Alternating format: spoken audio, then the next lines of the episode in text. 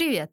Это подкаст «Снимок с историей» студии «Трешка». А меня зовут Катерина Четверякова, и я фотограф. В этом подкасте я буду вам рассказывать истории создания знаменитых фотографий, которые облетели весь мир и получили невероятную популярность в 20 и 21 веках и творческом пути их авторов.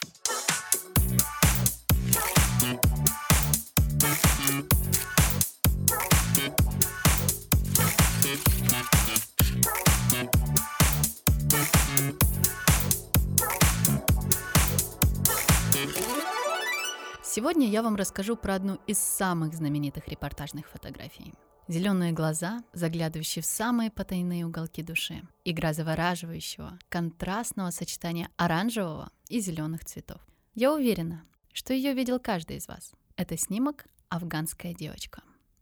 Создатель данного, не побоюсь этого слова, шедевра – Стив Макари, знаменитый американский фотожурналист, а заодно и современный представитель документальной съемки. Свою славу он получил благодаря данному снимку, который однажды появился на обложке National Geographic и покорил сердца многих зрителей. Но помимо этой работы, его портфолио имеется немало других интересных проектов. Да и история становления Стива как профессионала тоже кажется довольно увлекательной. В данном подкасте я вам расскажу про творческий путь Стива и судьбу данной зеленоглазой девочки. В 1950 году в пригороде Филадельфия, штат Пенсильвания, рождается мальчик по имени Стив. Пять лет он любопытный и бойкий. Да, в принципе, как все мальчишки его возраста. Падает с лестницы и ломает правую руку. Кость срастается, но плохо. И Стиву, правше, приходится учиться владеть левой. Но этот случай нисколько не меняет его характера. Ему по-прежнему все интересно. Повзрослев, он и профессию выбирает максимально творческую – кинорежиссер. В 19 лет он на год уезжает в Европу, путешествует по Швеции и Голландии. И там, чтобы сэкономить деньги и познакомиться с страной изнутри, он живет в принимающих семьях. И в одной из них Стив знакомится и заводит дружбу с фотографом. Они гуляют по улицам Стокгольма, фотографируют, а по вечерам в темной комнате проявляют снимки. Тогда юноша впервые понимает, что фотография – это замечательный способ совместить любовь к путешествиям и неуемный интерес к жизни. Сломанная в детстве рука дает о себе знать. Ему неудобно работать левой с камерами, рассчитанными для правшей. Но это его беспокоит меньше всего.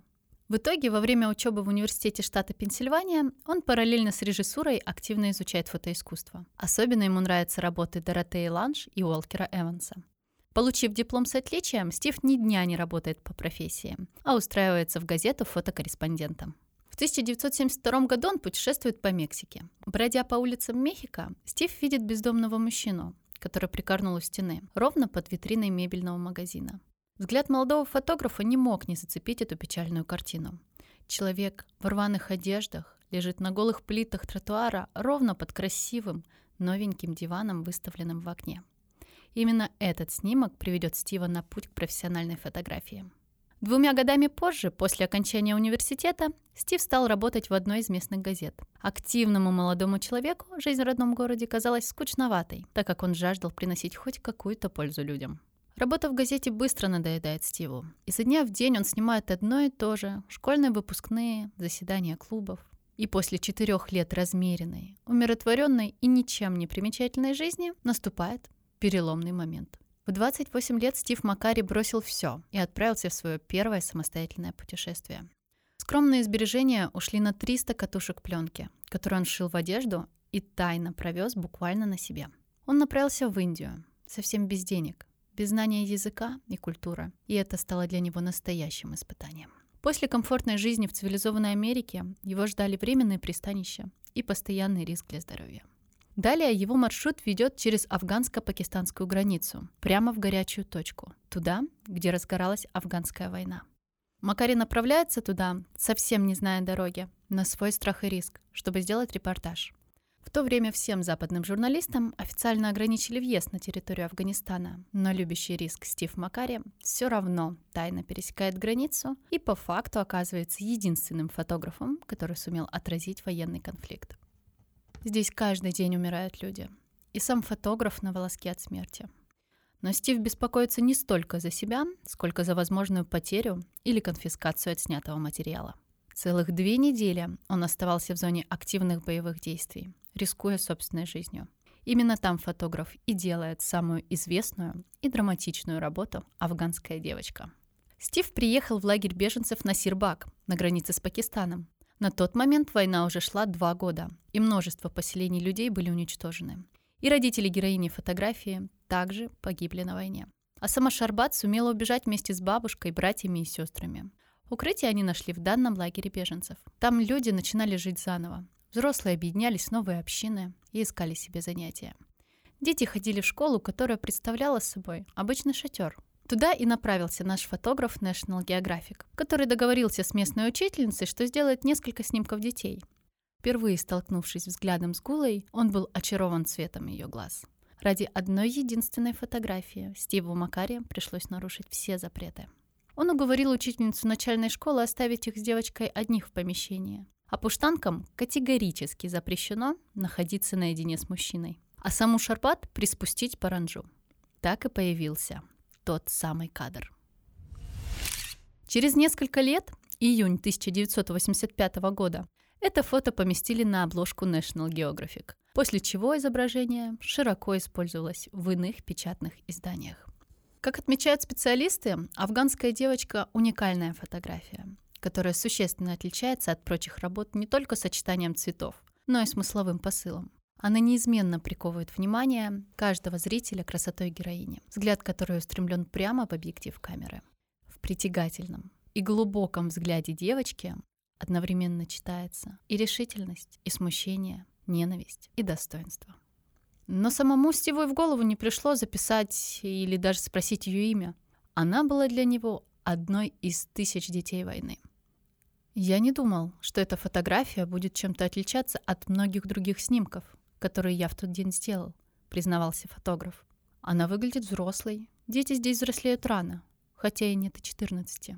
Неудивительно, под бомбежкой погибли ее родители, и был разрушен дом. Две недели она без еды и теплой одежды переходила заснеженный перевал. Однако от пережитых горестей она будто бы стала только красивее и сильнее. Ее дикие пронзительные глаза цвета изумруда направлены прямо в объектив. Они завораживают и приковывают к себе внимание.